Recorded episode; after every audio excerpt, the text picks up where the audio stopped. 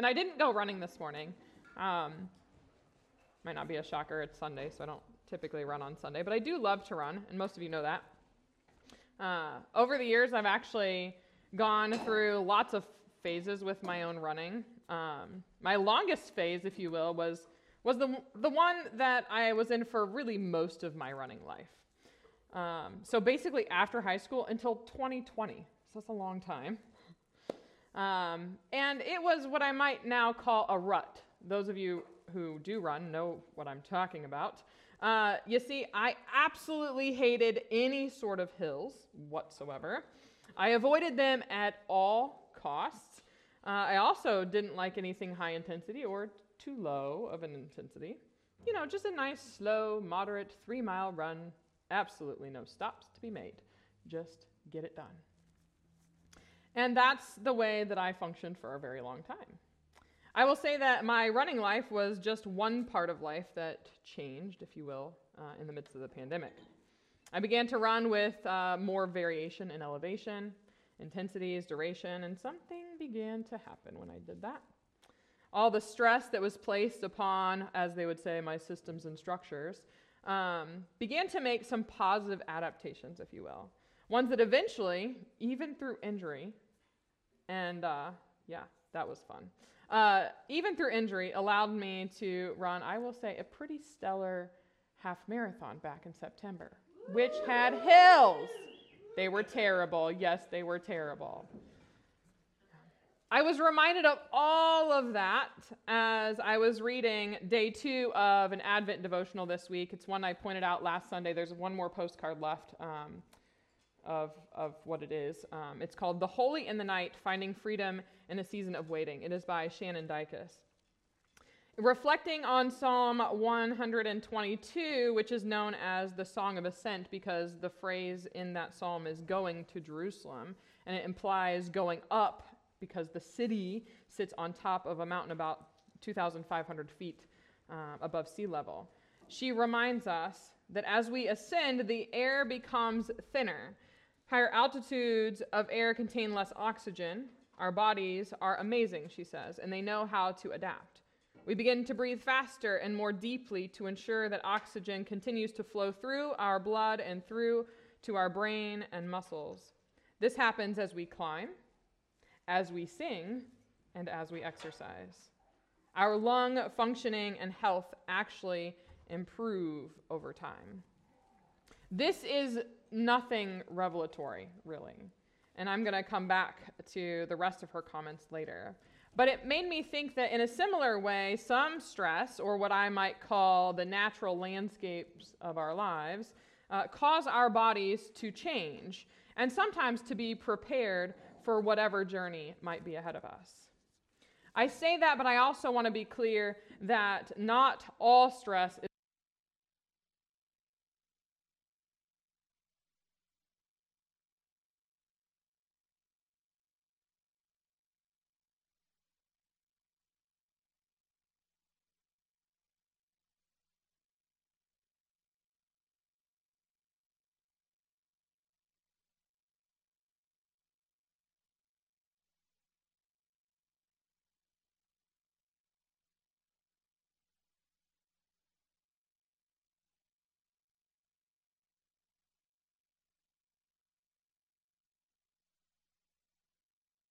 everybody, dear.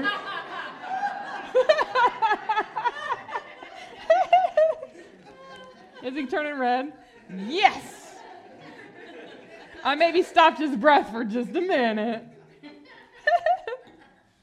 As I was saying.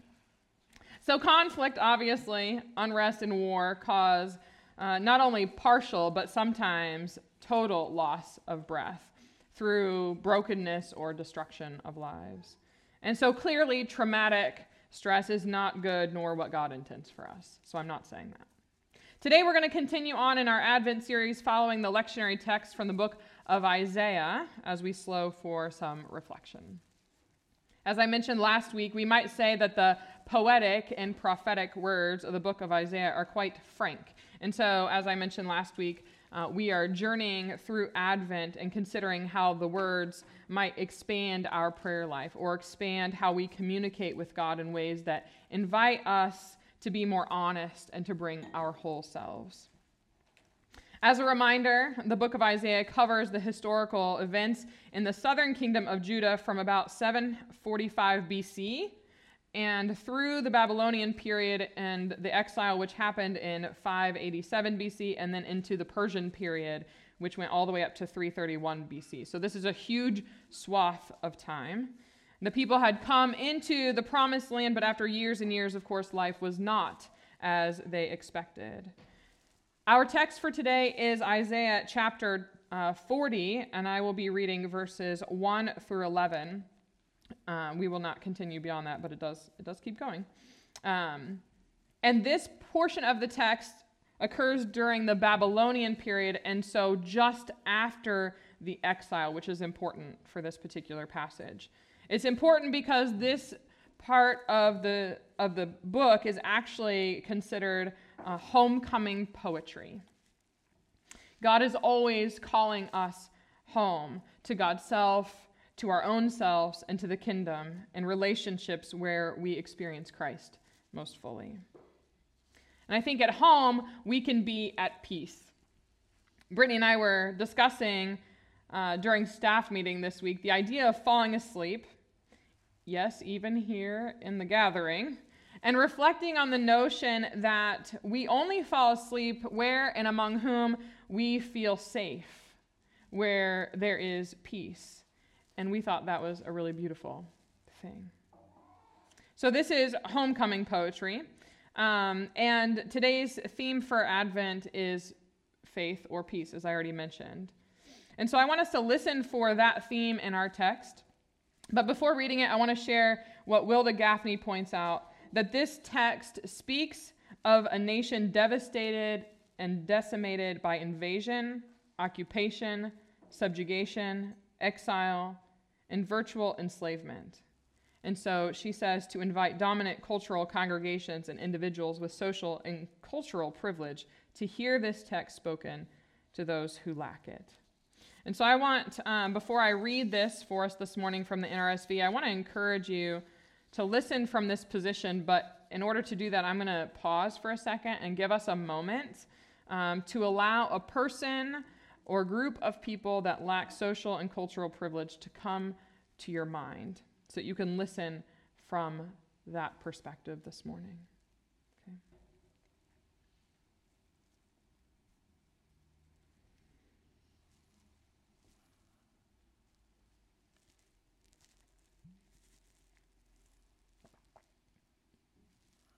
All right. Hopefully, it didn't take too long to think think through that. Might be. Um, and then, like, like, like, like, like last week, um, after reading, I'm actually going to invite us to share any words or phrases that might challenge us to be more honest in our own prayer life. Okay, so as you're listening from that particular perspective, pay attention to some of these words. Okay. Comfort, O comfort my people, says your God. Speak tenderly to Jerusalem and cry to her that she has served her term, that her penalty is paid, that she has received from the Lord's hand double for all her sins. A voice cries out, In the wilderness, prepare the way of the Lord, make straight in the desert a highway for our God. Every valley shall be lifted up, and every mountain and hill be made low. The uneven ground shall become level and the rough places a plain. Then the glory of the Lord shall be revealed, and all the people shall see it together, for the mouth of the Lord has spoken. A voice cry, a voice says, "Cry out." And I said, "What shall I cry?" All people are grass. Their consistency is like the flower of the field. The grass withers, the flower fades when the breath of the Lord blows upon it. Surely the people are grass. The grass withers, the flower fades, but the word of our God will stand forever. Get you up to a high mountain, O Zion, herald of good tidings. Lift up your voice with strength. O Jerusalem, herald of good tidings, lift it up, do not fear. Say to the cities of Judah, Here is your God. See, the Lord comes with might, and his arm rules for him. His reward is with him, and his recompense before him. He will feed his flock like a shepherd. He will gather the lambs in his arms, and carry them in his bosom, and gently lead the mother sheep. This is the word of the Lord.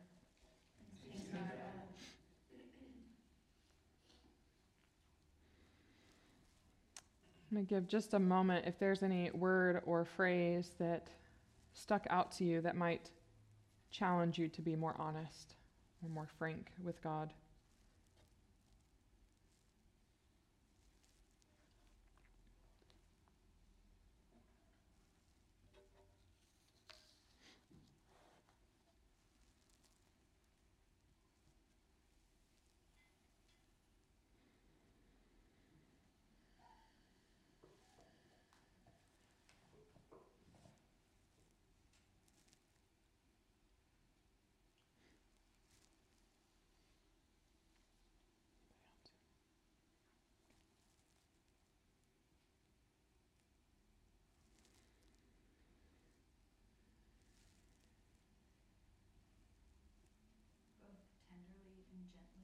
Tenderly and gently, Brittany says.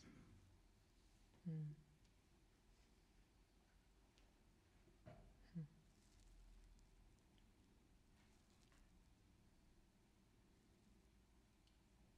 From the Zoom gallery, comfort, speak tenderly, Hmm. debt has been paid, Hmm. carry in his arms.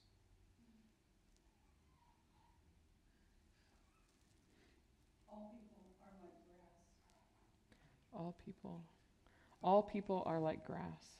Autumn says. Hmm.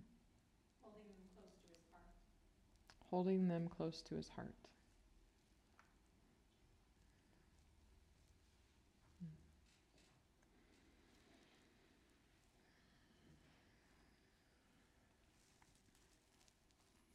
When I read this text for myself this week, I did it from two perspectives. I couldn't help but read from a Palestinian perspective, as they are experiencing the most extreme version of exile that I could think of today. And I read it from a Haitian perspective. Haitians who have lived in a state of constant unrest, always looking for a way out. I felt like both of these groups are looking for a way home. Here's what I noticed in the phrases that came to me this week, and I offer them as a bit of a reflection um, to add to all the other words that have come up. They are these We need comfort. The phrase, enough is enough, came up for me this week. God will make and lead the way. Herald good tidings. And the Lord, who is peace, is coming. Verse 1 Comfort, O comfort my people. One commentator pointed out that the wording of verse 5, which says, And all people shall see together, indicates that verse 1 is actually addressing all people. Being made in the image of God means that all people are God's people. And so we might read the first verse as, Comfort, O comfort all my people, God says. We as people need comforted in the midst of hardship, conflict, unrest, injustice, war. Another way to say this is that we need some respite, peace and rest, or a sense of ease. I found it interesting that in the Hebrew here, the word for comfort is nacham, which is a primitive root word that means to sigh or to breathe strongly. We need comfort, we need ease, we need to breathe.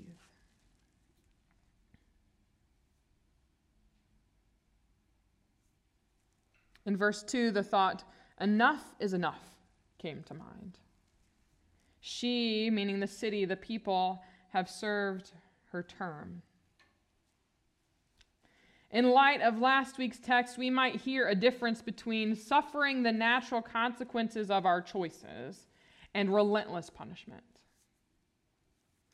And as I heard this phrase, um, this, this particular scripture, and thought this phrase, enough is enough, um, I find myself troubled by comments regarding the war in Gaza, like, this is a justified response or troubled by comments or sentiments around my Haitian siblings, that there's just so much corruption that, you know, people can't possibly be capable of making change. And so they're just stuck with the consequences. And while I don't pretend to understand all of the history and the politics that have led to the state of things for either of these two people groups today, I do know that the desert highways are not straight. There are very high mountains and daily hills for the people to climb, both physically and metaphorically speaking. When I think of Palestinians, I am reminded of the most notoriously brutal checkpoint, which happens to be outside of Bethlehem. So packed with people who must show their IDs, which, by the way, are based on ethnicity, at a heavily military guarded point in order to visit friends, family? Dare we imagine the site where Jesus was born? Apparently, it's not uncommon for ribs to even get broken in the midst of wading through that mob of people going through the checkpoint. Friends, uh, some broken ribs create, create a really hard situation for breathing. No comfort. When I think of my Haitian friends, I am reminded of the oppressive trauma that has been passed down through the generations who have fought for freedom from colonizers, from world powers taking advantage of their resources, and indebting the people to a point of literally no return. The oppressed become the oppressors, to use the words of Paulo Freire. You see, gangs now control at least 80% of the capital of Port au Prince. And the flow of goods and services and people through the major transportation arteries across the country that are vital for the well being of the most isolated and vulnerable populations is the state of things today. The Haitians have a proverb, I've mentioned this before, it's one of my favorite and most well known. Dèyè mòn gen mòn which translates to beyond every mountain, there's another mountain. Those that I work with in Haiti, I can say live by this proverb, daily overcoming the hurdles before them. And simultaneously, they speak with conviction and with faith that peace is coming because God will make and lead the way. This Advent season, they show me what it means to hold faith, that peace is coming, leading the way in heralding good tidings. Verse 9, we are invited to get up to a high mountain to herald good tidings. By the way, this herald good tidings is the first use in the Bible of this phrase that will become known as the good news throughout the rest of Scripture. The challenge is to share, the challenge is to be the good news.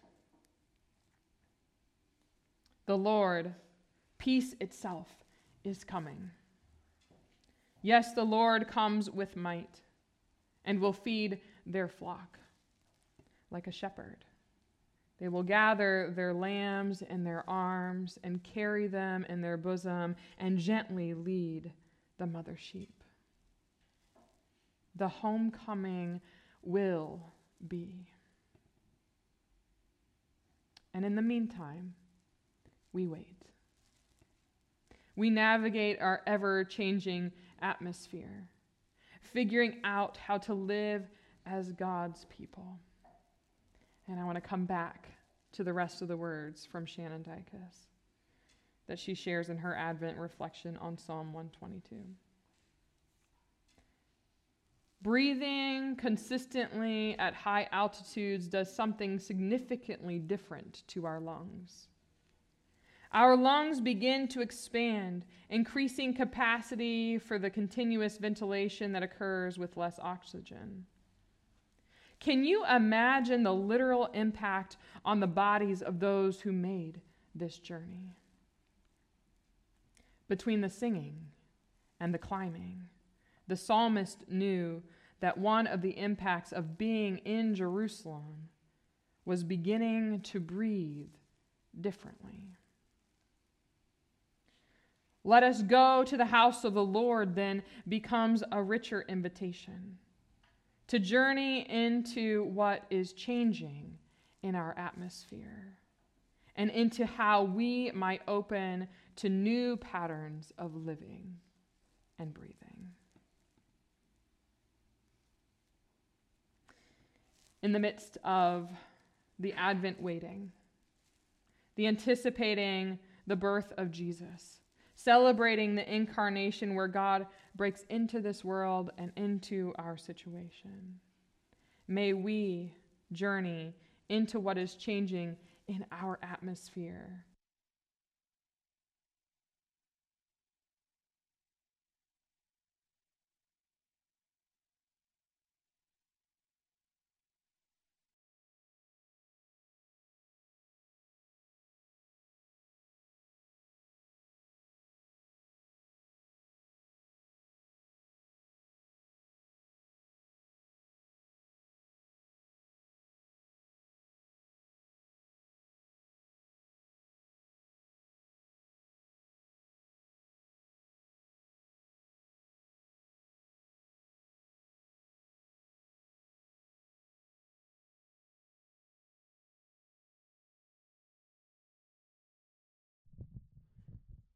Zoom family, I apologize for all the technical difficulties this morning. Makes it hard to hear. All right, hopefully you've got us now. I'm going to invite you to scroll down to the Lord's table liturgy and join in the bolded parts. And as we take some time to respond and to reflect, I encourage you um, to come um, to the table when you're ready. The uh, elements are gluten free, not allergen free, and the table is open um, for all. You can also respond um, through um, asking for or offering prayer. Um, if you would like